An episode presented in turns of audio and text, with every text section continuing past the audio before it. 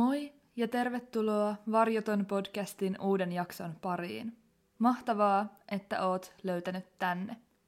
Varjoton on podcast, joka käsittelee erilaisia mysteerejä, mukaan lukien salaliittoteoriat, yliluonnolliset ilmiöt sekä selvittämättömät rikostapaukset. Tavoitteena on ottaa mahdollisuuksien mukaan kaikki oudot, erikoiset ja jopa mahdottomaltakin tuntuvat näkökulmat huomioon, nimenmukaisesti jättämättä mitään puolta varjoon. Tällä kertaa käsittelyssä on etenkin Suomessa ehkä hieman tuntemattomampi tapaus. Itselleni tapaus on kuitenkin tietyllä tapaa merkittävä, sillä tämä on yksi ensimmäisistä tapauksista, joista kuulin niihin aikoihin, kun kiinnostukseni true crimea kohtaan oli vasta puhkeamaisillaan. Kyseessä on Molly Bishin katoaminen ja henkirikos. Sisältövaroituksena sen verran, että vaikkakin tapahtumien keskiössä olevan Molin kohtalo on suurilta osin avoin, jaksossa tullaan käsittelemään henkirikokseen viittavia aiheita. Jos koet tällaiset ahdistavina, suosittelen kuuntelemaan esimerkiksi jonkin toisen jakson. Sen pidemmittä puheitta siirrytään aiheen pariin.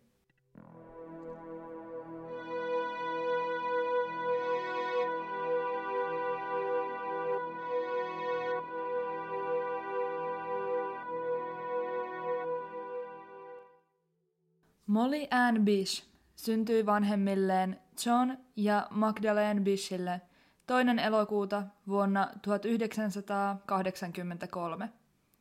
Perheeseen kuului Mollin ja vanhempien lisäksi kaksi vanhempaa sisarusta, Heather Bish sekä John Bish Jr.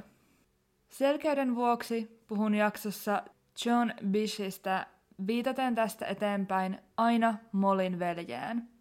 Vanhemman John Bishin ollessa kyseessä viittaan jaksossa yksinkertaisesti Molin isään. Molin äiti puolestaan tunnetaan paremmin lempinimellään Maggie, joten myös minä tulen käyttämään hänestä tätä nimitystä. Tämä kaikki siis siksi, että olisi mahdollisimman helppoa pysyä perässä, kenestä puhutaan missäkin vaiheessa – Nimiin liittyvät ratkaisut on tehty tällä tavoin myös suurimmassa osassa käyttämistäni lähteistä. Bishit asuivat Yhdysvalloissa Warrenin kaupungissa Massachusettsin osavaltiossa. Warren sijaitsee noin 70 mailin, eli vajaan 115 kilometrin päässä osavaltion suurimmasta kaupungista Bostonista. Asuinpaikkana Warren oli ainakin tapahtumien aikaan erittäin pieni, rauhallinen ja turvalliseksi koettu. Pikkukaupungin asukkaat muodostivat tiiviin yhteisön, jossa tavallisiin tapoihin kuului muun muassa toisten lapsista huolehtiminen sekä ovien lukitsematta jättäminen, mikä kertoo varmasti paljon alueen maineesta, ainakin asukkaiden keskuudessa. Mollilla oli hyvin lämpimät välit perheenjäseniinsä – Koko Bishin perhe oli erittäin läheinen ja he viettivät runsaasti aikaa yhdessä. Vapaa-ajallaan Molly harrasti ahkerasti koripalloa ja jalkapalloa koulunsa joukkueissa. Harrastuksissaan tyttö oli menestynyt ansiokkaasti ja hän nautti pelaamisesta hyvin paljon. Koulussa Molly oli sosiaalinen ja pidetty kaveri. Tulevaisuuden haaveisiin kuului yliopistoon pääsy sekä työskentely lasten parissa. Tapaus kuljettaa meidät vuoteen 2000 kesäkuun loppupuolelle. Tapahtumien aikoihin 16-vuotias Molly Bish oli aloittanut kesäloman vieton rennoissa lomatunnelmissa, mutta odotti jo innolla pian alkavaa kesätyötään. Molly oli saanut töitä läheiseltä uimarannalta Cummins Bondilta – missä hän kesän ajan tulisi toimimaan hengenpelastajana. Tai ehkä paremmin työkuvaa ilmentävällä termillä ilmaistuna rantavahtina. Ranta ja tulevan työn työnkuva olivat Molille ennestään tuttuja, sillä hänen isoveljensä John, oli toiminut työssä jo kolmen vuoden ajan. John toimikin siskolleen perehdyttäjänä ja auttoi tätä omaksumaan kaikki työhön vaadittavat vastuualueet. Cummins Pond ranta oli hyvin pieni ja syrjäinen, ja sitä ympäröivät sankat metsät. Ymmärrykseni mukaan se oli miesvoimin pienehkön järven rannalle tehty, ja sitä kuvailtiinkin sanomalla, jos et tietäisi, missä se on, et päätyisi sinne. Tiistai 27. kesäkuuta vuonna 2000 alkoi Mollin osalta samalla tavoin kuin mikä tahansa muu päivä. Luvassa oli hänen kahdeksas työpäivänsä uimarannan valvojana. Työn kannalta päivä tulisi olemaan kuitenkin poikkeuksellisen vastuuntäyteinen ja tärkeä, sillä rannalla alkaisi lasten uimakoulu, mikä luonnollisesti kasvattaisi uimavalvojan merkitystä. Jo ennen töihin lähtöä päivä sai odottamattoman käänteen – Bishin perhe sai kuulla järkyttävän suru-uutisen. Eräs Molin jalkapallojoukkuekaveri oli joutunut auton yliajamaksi pyöräidessään töihin ja päätynyt sairaalaan erittäin kriittisessä tilassa. Moli oli ymmärrettävästi huolesta ja järkytyksestä sekaisin, mutta vastuuntuntoisena työntekijänä tärkeän päivän koittaessa hän päätti lähteä töihin. Molly poistui kotoaan äitinsä Magin kanssa hieman aikataulusta myöhässä. Oletan, että juurikin tuon kuulun suruuutisen johdosta. Tavanomaisella tavalla Molin äiti Maggie lähti Molin mukaan työmatkalle. Tapana oli, että Molly ajoi töihin Magin istuessa kyydissä pelkäjän paikalla. Molin päästyä töihin Maggie sitten ajoi auton pois. Olettaisin, että siksi, että saa auton päiväksi käyttöönsä. Matkalla töihin Molly ja Mäki pysähtyivät ruokakaupassa, josta ostivat vesipulloja. Vaikka tätä yksityiskohtaa tuskin tarvitsee kyseenalaistaa, he tallentuivat kaupan valvontakameroihin ostoksia tehdessään.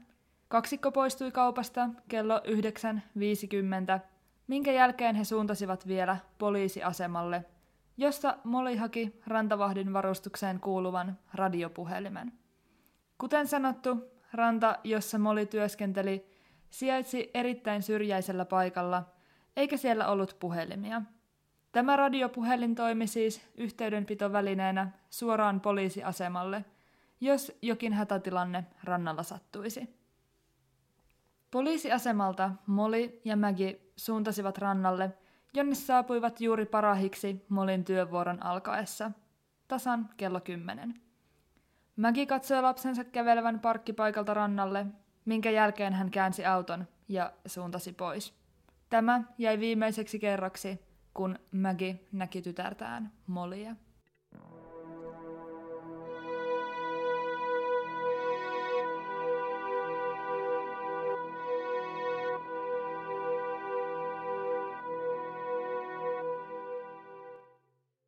Ei mennyt aikaakaan, kun ensimmäiset uimarit saapuivat rannalle.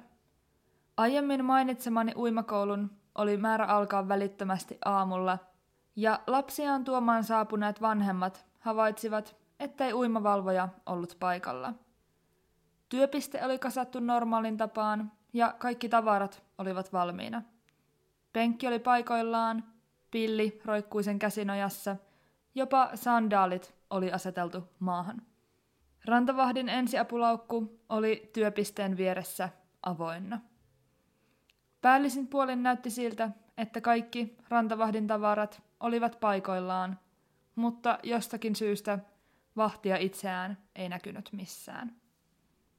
Koska rantavahti ei ollut paikalla, eräs paikallisista äideistä päätti ottaa valvojan tehtävän haltuunsa, jotta uimakoulu saatiin alkamaan – Kaikkien ensimmäinen ajatus tuntui olevan, että 16-vuotias teinityttö oli vain jättänyt tulematta töihin. Kenties hän oli päättänyt viettää kesäpäivää mieluummin jossain toisaalla, kenties kavereidensa kanssa. Äiti, joka otti rannalla vastuun uimavalvonnasta, ilmoitti lopulta Molin pomolle, ettei rantavahti ollut töissä.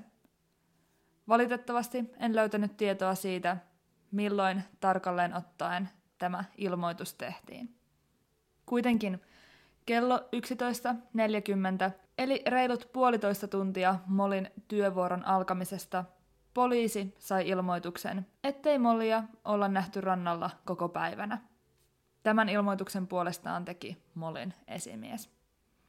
Kuten hyvin usein valitettavasti käy, poliisi ei ottanut tietoa kovinkaan vakavasti, vaan uskoi, ettei todellista hätää ole.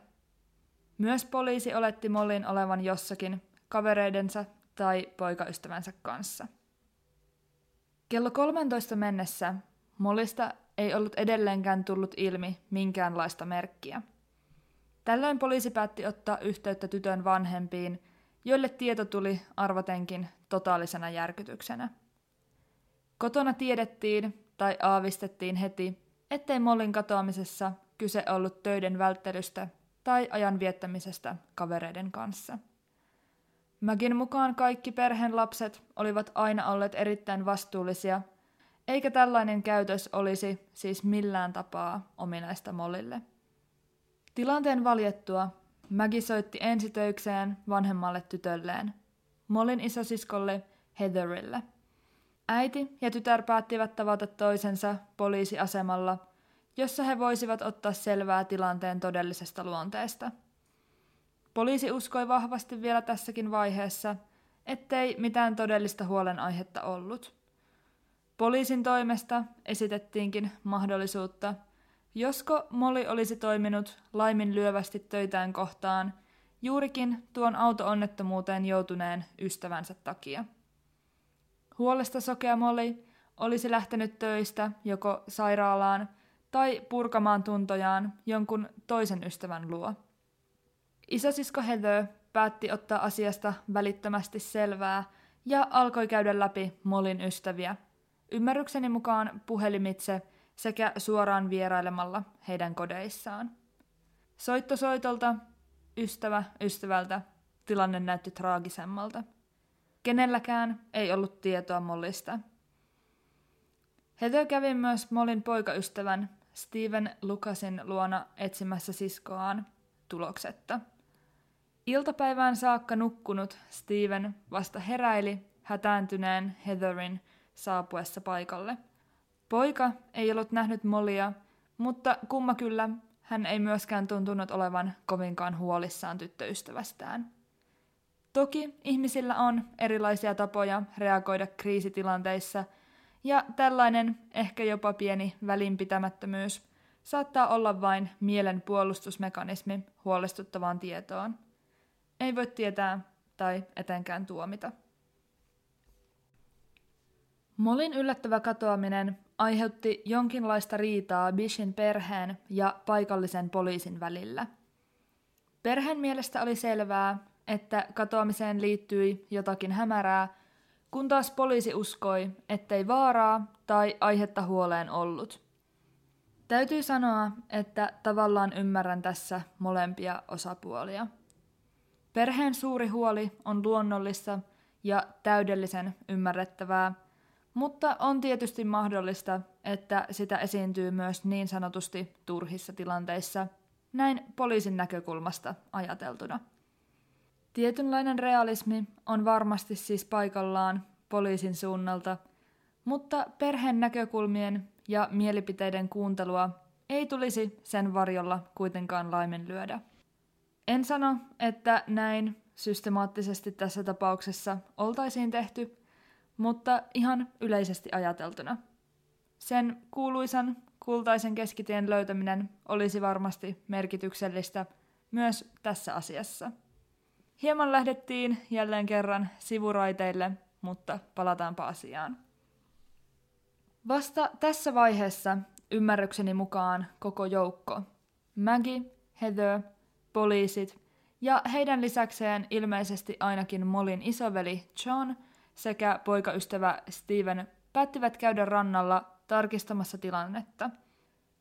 Rannalla vastassa oli aiemmin kuvailtu rantavahdin valmis työpiste ilman vahtia, Molia. Nähtyään Molin maassa lojuneet sandaalit, Maggie ja Heather kertomansa mukaan tiesivät jonkin olevan pahasti pielessä. Miksi Molly lähtisi minnekään ilman kenkiä? Lopulta myös poliisi uskoi tilanteen vaativan tutkintaa. Pikkukaupungin paikallinen poliisi oli kuitenkin hyvin kokematon, mitä tulee vastaavanlaisten tapausten tutkintaan, joten apua päätettiin pyytää Massachusettsin osavaltion poliisilta. Koska tapahtumat sijoittuvat rannalle, luonnollisesti alettiin punnita hukkumisen mahdollisuutta. Tämä selittäisi ainakin yhden kummallisen yksityiskohdan, nimittäin kenkien jäämisen rannalle. Kaikki perheenjäsenet olivat kuitenkin alusta saakka varmoja, ettei Molly ollut vedessä. Tyttö tunnettiin erittäin hyvänä uimarina, eikä tätä vaihtoehtoa pidetty täten mahdollisena perheenjäsenten toimesta. Hyvin surullinen ja mielestäni perheen paniikinomaista tunnetta ilmituova yksityiskohta on se, mitä Molin veli John teki tilanteessa. Hän ryntäsi veteen etsimään siskoaan, kauhoin vettä ja sukeltaen hätäisenä päämäärättömästi. Lopulta viranomaisten oli vedettävä vastentahtoinen John pois vedestä. Vesistö tarkastettiin ammattilaisten toimesta vielä samana päivänä. Sukeltajat haravoivat järveä muutaman tunnin, kunnes pimeys alkoi laskeutua, vaikeuttaen etsintöjä merkittävästi. Etsintä jatkui yöllä lampujen valon turvin, mutta useiden tuntien tuloksettoman etsinnän jälkeen toimet oli keskeytettävä. Varhain seuraavana aamuna etsintää jatkettiin suuremmalla kokoonpanolla. Etsijät kokoontuivat katoamispaikalle kuudelta aamulla. Vaikka yksityiskohta on omasta mielestäni hieman kyseenalainen kaikkien ihmisten samanarvoisuuteen viitaten, Molin isän asema vaikutti etsintöjen laajuuteen, ainakin osittain. Kyseessä oli arvostetun ja tunnetun, kaupungissa merkittävässä asemassa olevan ehdonalaisvalvojan tytär, mikä vaikutti etsintöjen laajuuteen suurentavassa määrin. Etsinnöissä käytettiinkin tässä vaiheessa monia keinoja. Lukuisia vapaaehtoisia värvättiin, printattuja katoamisjulisteita levitettiin kaupungilla ja ilmaetsintä aloitettiin. Kerron tässä vaiheessa hieman lisätietoa tuosta katoamispaikasta. Rannalle saavutaan niin sanottua päätietä. Tämän päätien lisäksi rannalta lähtee yksi suurempi tie. Kyseessä on ikään kuin metsätie, eli suurempi kuin mikään polku, mutta ei kuitenkaan ihan kunnollinen tie. Tässä kyseisessä metsätiessä on risteys, jonka toinen haara vie syvemmälle metsään Ymmärrykseni mukaan muuttuen koko ajan pienemmäksi, vaikeakulkuisemmaksi poluksi, kun taas toinen haara kääntyy läheiselle hautausmaalle. Osavaltion poliisin toimesta esitettiinkin teoria, jonka mukaan Moli olisi jollakin tavoin viety tälle läheiselle hautausmaalle, missä olisi ollut odottamassa auto. Avattu ensiapulaukku voitaisiin tulkita viitteenä tähän suuntaan. Olisiko joku teeskennellyt rannalla tai sen läheisyydessä loukkaantunutta, jolloin Moli olisi rientänyt auttamaan. Tilanne olisi kuitenkin kääntynyt odottamattomalla tavalla ja Moli olisi kaapattu, ehkä jo siinä vaiheessa, kun hän avasi ensiapulaukkua. Kun tämä teoria kerrottiin Bishin perheelle, äiti Maggie sai äkki arvaamatta aavistuksen mahdollisesta tekijästä.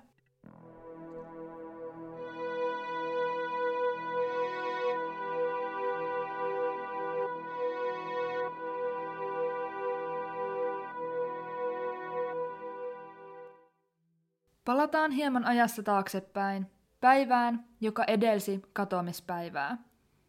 26. kesäkuuta Molly ja Maggie ajoivat tavalliseen tapaansa rannalle. Määrän päässä Molly nousi autosta ja suuntasi kohti työpistettään, kun taas Maggie siirtyi apukuskin paikalta kuskin puolelle.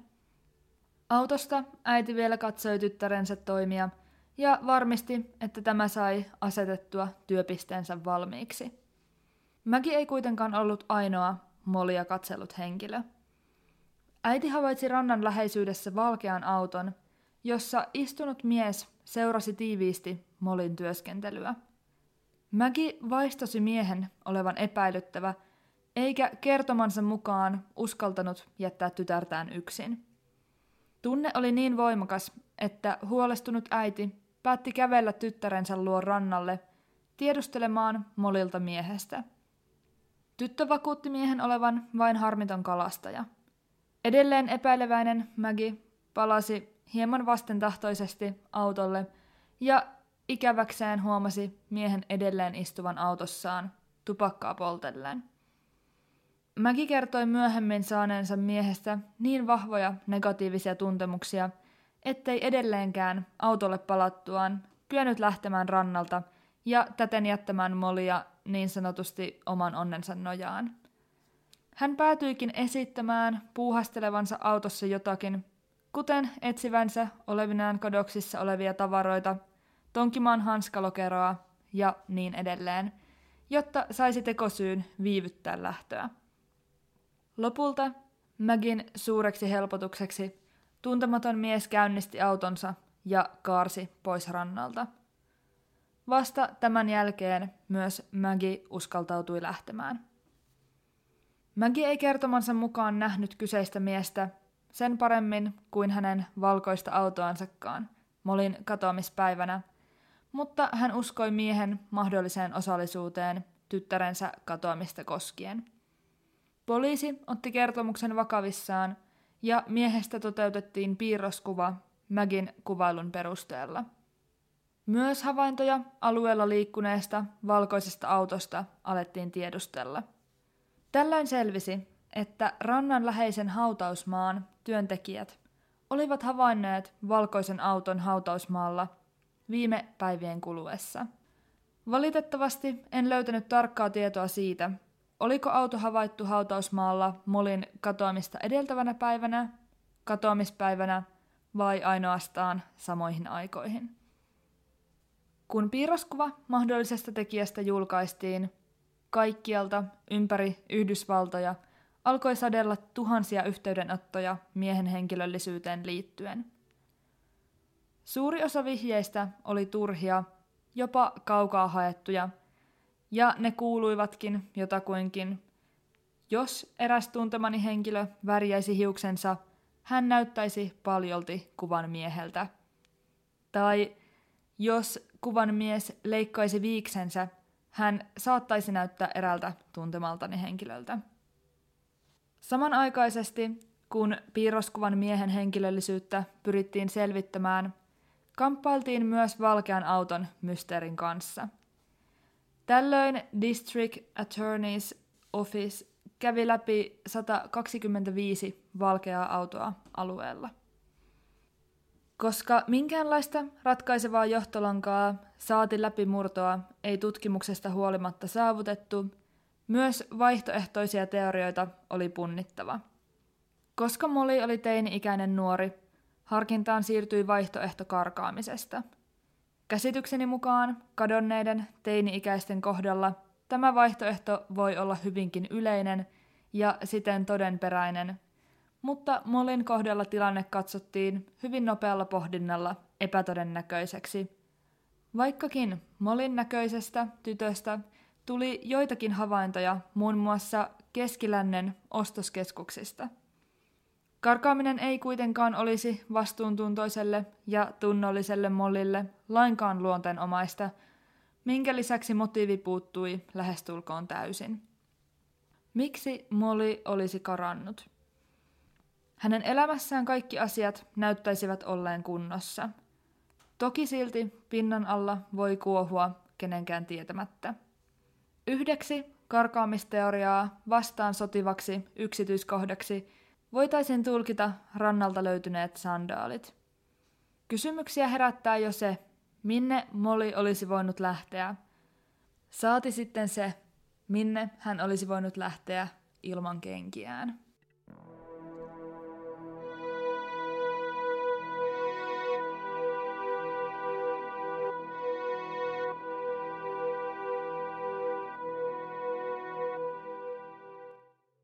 Entäpä jos Molly tunsi hyökkääjänsä? Olisiko hän mennyt siis vapaaehtoisesti joko hänen autoonsa tai muualle hänen mukaansa. Molin pomon mahdollista osuutta on punnittu tähän vaihtoehtoon liittyen. Maggie ei tuntenut häntä, mutta sen sijaan Molin veli John tunsi miehen erittäin hyvin, olihan tämä myös hänen esimiehensä. John kertoikin itse asiassa tavanneensa pomon Molin katoamispäivänä eräässä kaupassa. Kello oli tässä vaiheessa jo sen verran, että Molin katoaminen oli miehen tiedossa. Syystä tai toisesta hän ei kuitenkaan maininnut asiasta Johnille, vaan tyytyi ainoastaan tervehtimään tätä. Vaihtoehtoisesti Molin poikaystävän Steven Lukasin osuutta pohdittiin tässä vaiheessa. Molin ja Stevenin suhde oli melko tuore, ja he olivatkin seurustelleet vasta noin kolmen kuukauden ajan. Heidän yhteensopivuutensa herätti ihmisissä jokseenkin ristiriitaisia tunteita. Osan mielestä pari oli selkeästi luotu toisilleen, kun taas osa ajatteli heidän olevan liian suurelti erilaisia – Kuten sanottu, Molly oli luonteeltaan aktiivinen, ulospäin suuntautunut, sosiaalinen, urheilusta kiinnostunut nuori. Steven puolestaan oli sisäänpäin kääntynyt, omissa oloissaan, kotona ja sisätiloissa viihtyvä yksilö. Esimerkiksi Molin äiti Maggie kuvaili Stevenia sanoen, ettei hän itse olisi valinnut tätä tyttärensä poikaystäväksi – mutta Molly syystä tai toisesta piti hänestä. Magilla ei ollut kertomansa mukaan mitään konkreettista syytä olla pitämättä Stevenistä, sillä tämä käyttäytyi aina kohteliaasti ja kunnioittavasti vieraillessaan Bishin perheen kotona.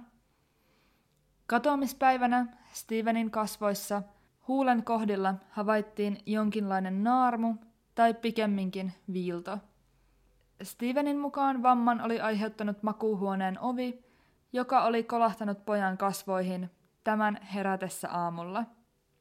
Lisäksi se, ettei Steven aluksi osallistunut Molin etsintöihin, aiheutti epäilyksiä. Mukana oli kuitenkin niin Molin kuin Steveninkin ystäviä, kun taas Steven itse lähinnä loisti poissaolollaan. Kaiken kaikkiaan tämä kuulostaa melko erikoiselle, mutta niin tai näin. Bishin perhe ei ole missään vaiheessa ajatellut Steven Lucasin olevan Molin katoamisen takana. Perheen mukaan näin nuori poika ei olisi kykenevä toteuttamaan kaappausta ja todennäköistä henkirikosta kaikkine vaiheineen, minkä jälkeen kylmän viileästi kohtaisi surun ja huolen murtamat perheenjäsenet. Juurikin siis silloin, kun joukko huolestuneita läheisiä tapasi katoamispaikalla poliisien kanssa. Vaikka epäilyksiä Steven Lukasia kohtaan heräsi useistakin suunnista, mitään todisteita häntä vastaan ei ole ilmennyt. Sen sijaan Stevenin syyttömyyden puolesta puhuu läpäisty valheenpaljastustesti, vaikkakin on todettava, ettei valheenpaljastustestit voi toimia muuta kuin suuntaa antavina vihjeinä. Ne eivät ole oikeaa tiedettä, eikä niihin näin ollen voida perustaa mitään johtopäätöksiä suuntaan tai toiseen.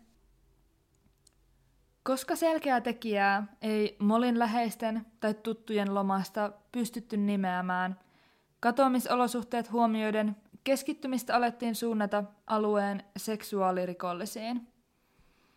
Heidän alibejaan tarkastettiin ja joitakin valheenpaljastustestejä suoritettiin edes jonkinlaisten vihjeiden toivossa.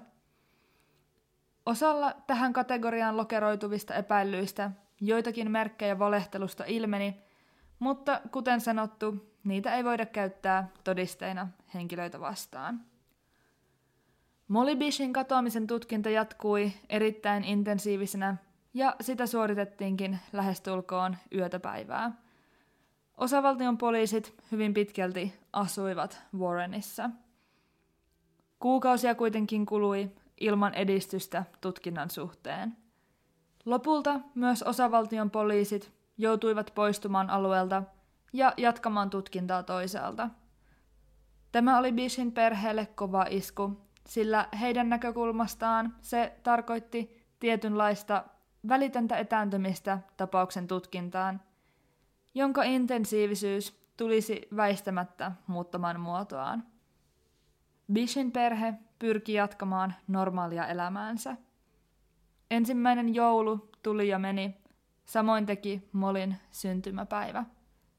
Perhe alkoi pikkuhiljaa tiedostaa, ettei se päivä, jolloin Moli koputtaisi oveen ja palaisi kotiin, ehkä koskaan koittaisikaan. Ilman vastauksia olisi elettävä vielä seuraavat kolme vuotta.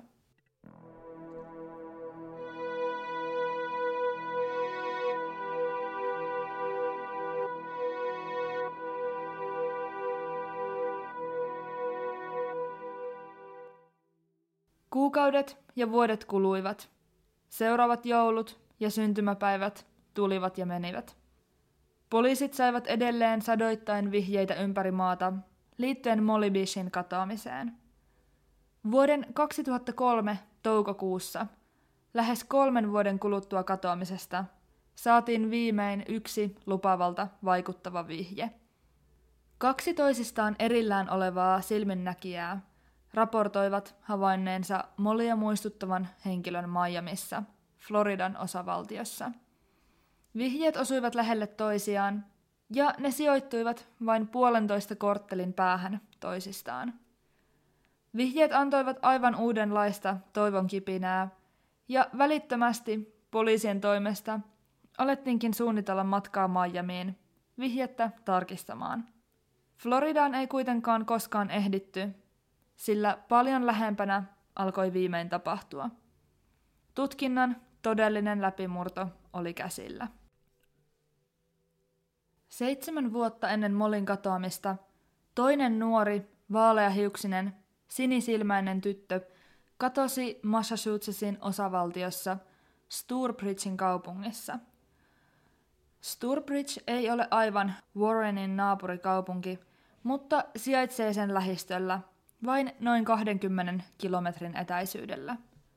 Holly Kristeen Piirainen, jolla on sukunimestä päätellen mahdollisesti joitakin suomalaisia sukujuuria, oli nuori, kymmenenvuotias tyttö, joka katosi vuonna 1993. Graftonista, toisesta Warrenin lähikaupungista kotoisin oleva Holly, oli tapahtumien aikaan pikkuveljensä kanssa – vierailemassa isoäitinsä luona Sturbridgeissa. Holly lähti veljensä kanssa kahdestaan katsomaan koiranpentuja, joita asui pienen kävelymatkan päässä lapsien isoäidin kotoa, ymmärrykseni mukaan jossakin naapuritalossa. Ainoastaan Hollin veli palasi takaisin kotiin. Sen sijaan Hollin toinen kenkä löytyi tien varrelta, mikä sai poliisit tuolloin epäilemään kaappausta. Myöhemmin Holin jäänteet löydettiin läheltä katoamispaikkaa paikallisten metsästäjien toimesta. Tytön kaappaaja ja näin ollen surmaaja ei koskaan jäänyt kiinni. Holly Piiraista ja Molly Bishia ei yhdistä ainoastaan katoaminen hämärissä olosuhteissa. Hollin katoamisen aikaan vuonna 1993 Molly Bish oli kymmenvuotias, samanikäinen kuin kadonnut Holly. Molly kuuli ikätoverinsa katoamisesta lähikaupungista eräänä sunnuntaina mentyään kirkkoon, kun pappi lähetti rukouksia Hollylle. Tapaus kosketti nuorta Molia niin paljon, että hän päätti kirjoittaa Hollin perheelle kirjeen. Kauniissa kirjeessä kymmenvuotias Molly otti osaa perheen suruun sekä toivoi Holin olevan kunnossa ja palaavan kotiin.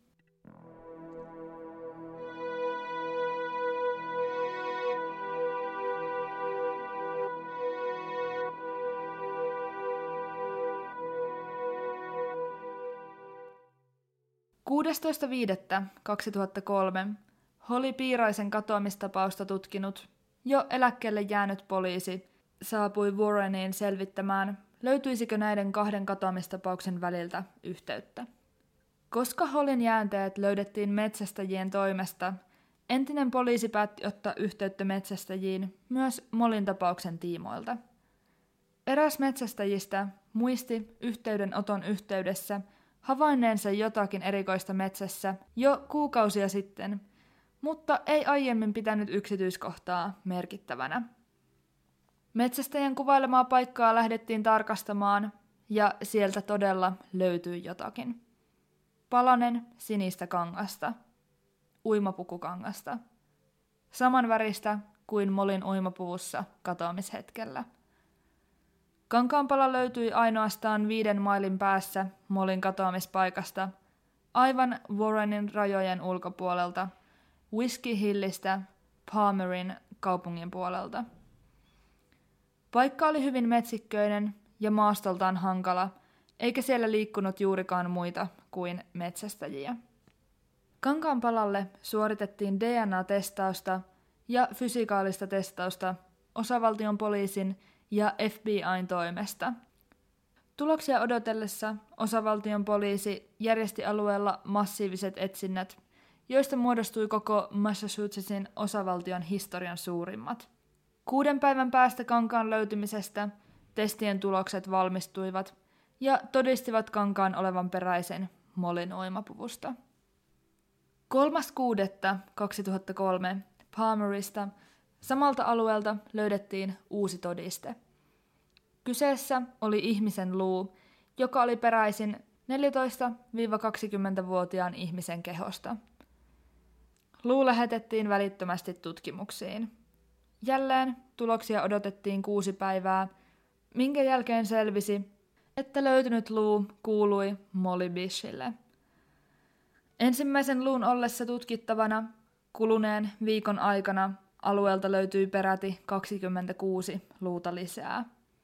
Luiden löytyminen toi toki jonkinlaisen päätöksen tapahtumille, vaikkakin se avasi myös lukuisia uusia kysymyksiä. Nyt tiedettiin, ettei Molly ollut enää elossa, mutta se, mikä tähän tulemaan oli johtanut, jäi edelleen mysteeriksi.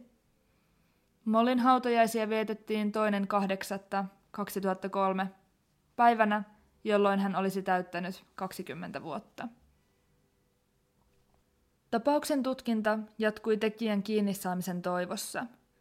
Kaikkia todisteita, uimapuvusta peräisin olevaa kankaanpalaa sekä löydettyjä luita tutkittiin tarkoin, toiveessa löytää niistä vierasta DNAta, joka voisi johdattaa tutkijat tekijän jäljille. Molin surmaaja profiloitiin valkoihoiseksi iältään 18-50-vuotiaaksi mieheksi. Tekijän uskottiin olevan kalastaja tai metsästäjä, joka tunsi alueen hyvin. Myös tekijän väkivaltaista historiaa naisia kohtaan pidettiin todennäköisenä. Kuvaukseen sopivaa epäiltyä, joka voitaisiin millään tavoin yhdistää Moliin, ei poliisien toimesta löytynyt. Bishit päätyivät palkkaamaan yksityisetsiväksi pitkäaikaisen ystävänsä Dan Mallin, joka oli entinen poliisi naapurikaupungista. Helmikuussa 2008 Molin tapaukseen saatiin uusi, melko varten otettava epäilty. Mies nimeltä Rodney Stanger pidätettiin epäiltynä tyttöystävänsä murhasta Floridassa. Ymmärrykseni mukaan Rodneyin tyttöystävä otti yhteyttä virkavaltaan ja raportoi miehensä osallisuudesta Molin surmaamiseen. Valitettavasti en ole aivan sata varma, oliko yhteyttä ottanut juuri tämä tyttöystävä, jonka murhasta Rodney pidätettiin, vai kenties joku aikaisemman parisuhteen osapuoli. Niin tai näin, varmaa on, että Rodney asui lähellä Warrenia 20 vuoden ajan, juurikin Molin katoamisen aikoihin – itse asiassa mies muutti Floridaan vain vuoden päästä Molin katoamisesta, mikä voitaisiin katsoa huomion arvoisena yksityiskohtana. Täten hän on asunut seudulla myöskin Holin katoamisen aikoihin. Lisäksi hän oli paikallinen kalastaja ja metsästäjä. Ja ehkä se kaikkein kiistattomin fakta, samannäköisyys Rodneyn ja Magin kuvaileman miehen piirroskuvan välillä – on hälyttävä. Bishien palkkaama yksityisetsivä keskusteli Rodneyn kahden ex-vaimon sekä tyttöystävän siskon kanssa ja sai kuulla Rodneyn erittäin väkivaltaisesta historiasta. Lisäksi hän oli yhteyksissä Rodneyn veljeen Randyin, joka asui myöskin Massachusettsin osavaltiossa tapahtumien aikoihin. Tällöin Randilla oli valkoinen auto. Rodneyta kuulusteltiin Floridassa vankilassa poliisien ja yksityisetsivän toimesta, mutta hän kiisti liittyvänsä millään tavoin Molin tai Holin tapauksiin. Tyttöystävänsä murhan Rodney myönsi. Se jäikin lopulta ainoaksi asiaksi, josta mies päätyi saamaan syytteen ja tuomion. Rodney tuomittiin 25 vuoden vankeuteen tyttöystävänsä murhasta, eikä hän sen paremmin kuin kukaan muukaan saanut syytteitä Molly Bishin tai Holly Piiraisen tapauksiin liittyen. Lokakuussa 2008 Molin poikaystävä Steven Lucas menehtyi autoonnettomuudessa saamatta koskaan tietää, mitä hänen tyttöystävälleen tapahtui. Poliisin mukaan Steven oli ajanut ylinopeutta. Kolarissa ei hänen lisäkseen menehtynyt muita osapuolia. Kaiken kaikkiaan hirvittävä ja traaginen tapaus, mutta ei niin paljon pahaa, etteikö jotakin hyvääkin. Molin tapauksen tiimoilta tytön vanhemmat perustivat Molly Bish Foundationin, mikä on organisaatio, joka pyrkii takaamaan turvallisuutta kaikille lapsille. Ymmärrykseni mukaan organisaation kautta lapsista otetaan valokuvia sellaisia hätätilanteita varten, jossa nopea tunnistaminen on merkityksellistä. Esimerkiksi katoamistapauksia ajatellen on yllättävänkin yleistä, ettei kadonneesta ole olemassa kuvaa, mikä olisi tarkoituksenmukaisen selkeä. Molly Beach Foundationin suurimpiin saavutuksiin lukeutuu myös Amber-hälytyksen käyttöönotto Massachusettsin osavaltiossa. Molly Beachin katoamisesta tuli kesällä 2021 kuluneeksi 21 vuotta. Tapausta ei ole kuitenkaan unohdettu ja se onkin saanut vastikään uusia käänteitä. Kesäkuussa tapaus nousi jälleen uutisotsikoihin, kun löydettiin uusi kiinnostuksen kohde, The Person of Interest. Kyseessä on vuonna 1945 syntynyt Frank Sumner Sr. Hänen historiansa mahtuu lukuisia raiskauksia ja väkivallan käyttöä. Mies asui Molin katoamisen aikoihin alueella vain 20 minuutin ajomatkan päässä Cummins Pondista. Poliisien tietoon on tullut joitakin sellaisia johtolankoja, jotka mahdollisesti yhdistävät Sumnerin Moliin. Uskon, että suurin osa näistä tiedoista on vielä tarkoituksellisesti salattu medialta, mutta aiheeseen tutustuessani löysin mielenkiintoisen yhteyden Frank Sumnerin ja Molin isän välillä. Käsitykseni mukaan Molin isä oli ollut samoihin aikoihin töissä oikeustalolla, joka määräsi ja valvoi Frank Sumnerin tuomiota muun muassa miehen tekemistä kidnappauksista ja raiskauksista ennen Molin katoamista.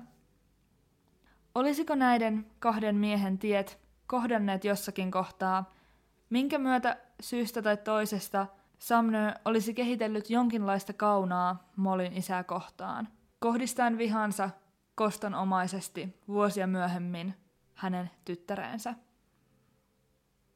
Sumner kuoli vuonna 2016. Jos hän syyllistyy Molin surmaamiseen, hän ei siis koskaan joutunut siitä vastuuseen.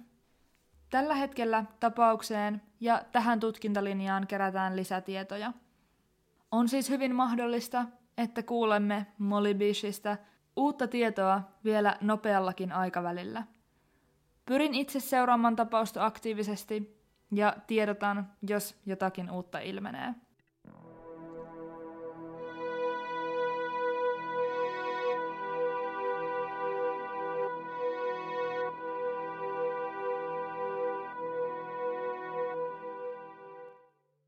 Toivon todella, että tähän jo parin vuosikymmenen takaiseen tapaukseen saadaan ratkaisu. Toki varma ei voi olla, mutta tällä hetkellä itse uskon, että tutkinta on saavuttanut vaiheen, jossa poliiseilla on tiedossa tekijän henkilöllisyys, mutta ainoastaan ratkaisevat todisteet puuttuvat. Onko kyseessä Rodney Stanger, Frank Sumner vai jokin aivan muu henkilö?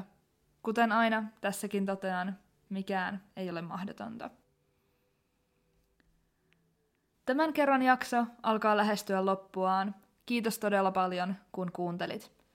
Jatketaan keskustelua Instagramin puolella tilillä Varjoton podcast, missä voit laittaa mulle yksityisviestiä tai kommentoida jaksoa koskevaa julkaisua.